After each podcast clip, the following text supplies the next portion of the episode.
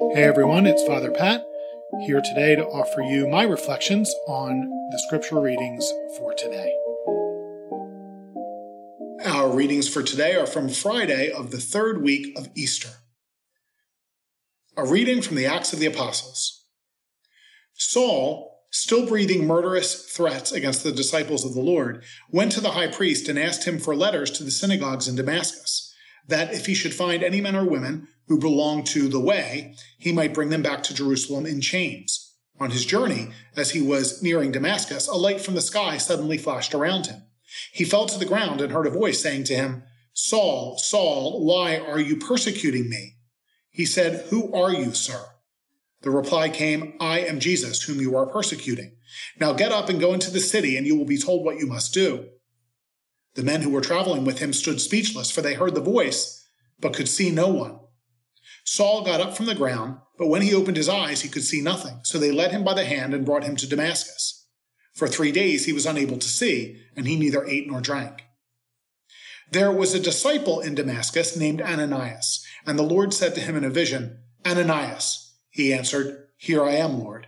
The Lord said to him, Get up and go to the street called Straight, and ask at the house of Judas for a man from Tarsus named Saul he is there praying, and in a vision he has seen a man named Ananias come in and lay his hands on him that he may regain his sight.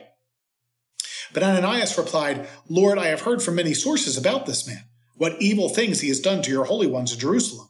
And here he has authority from the chief priest to imprison all who call upon your name. But the Lord said to him, Go, for this man is a chosen instrument of mine, to carry my name before Gentiles, kings, and children of Israel, and I will show him what he, he will have to suffer for my name. So Ananias went and entered the house. Laying his hands on him, he said, Saul, my brother, the Lord has sent me. Jesus, who appeared to you on the way by which you came, that you may regain your sight and be filled with the Holy Spirit. Immediately, things like scales fell from his eyes, and he regained his sight. He got up and was baptized, and when he had eaten, he recovered his strength. He stayed some days with the disciples in Damascus, and he began at once to proclaim Jesus in the synagogues, that he is the Son of God the word of the Lord. Thanks be to God. Our response Go out to all the world and tell the good news. Go out to all the world and tell the good news. Praise the Lord, all you nations. Glorify him, all you peoples. Go out to all the world and tell the good news. For steadfast is his kindness toward us, and the fidelity of the Lord endures forever. Go out to all the world and tell the good news. The Lord be with you. A reading from the Holy Gospel according to John. Glory to you, O Lord. The Jews quarreled among themselves, saying, How can this man give us his flesh to eat? Jesus said to them, Amen, amen, I say to you, unless you eat the flesh of the Son of Man and drink his blood, you do not have life within you. Whoever eats my flesh and drinks my blood has eternal life, and I will raise him on the last day. For my flesh is true food, and my blood true drink. Whoever eats my flesh and drinks my blood remains in me, and I in him.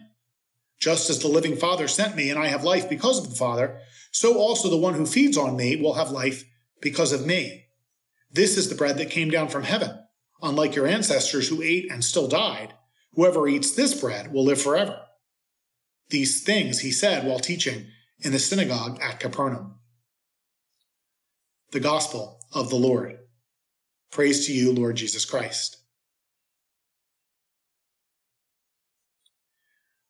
A highly successful entrepreneur, was recently asked the secret to his success. He shared that the key to starting something new is to ask the right questions. The right questions include why this, why now, and why me? Answering these questions honestly focuses our efforts on what is truly important and uh, what improves our lives and the lives of others. As to the wrong questions, they generally begin with a different word how once you go down that road, you limit yourself to what you think is possible rather than what is best. The people listening to Jesus ask themselves a how question. How can this man give us his flesh to eat? Notice that Jesus doesn't answer the how, but the why. Why this? Because we have an unexplained desire as human beings to live forever. Ask any doctor. If that wasn't true, they'd be out of business. Why now? Well, because not one of us is getting any younger, and we're all tired of searching for happiness and not finding it. Why me, or in this case, why Jesus? Because Jesus is the Son of God. For most of human history, however, we've been debating the how. It has divided us even hundreds of years before the Protestant Reformation, when the divide over the Eucharist became more pronounced. For most of Christian history, however, we've been debating the how. It has been dividing us even hundreds of since since even hundreds of years before the Protestant Reformation, when obviously the, the divide at that point over the Eucharist became more pronounced. But if Jesus doesn't see fit to answer it, why are we wasting our time trying to do it for him? Wouldn't it be better to ask more of those why questions? Why would Jesus want us to eat his flesh and drink his blood? Because he's generous. Because he wants us to be happy.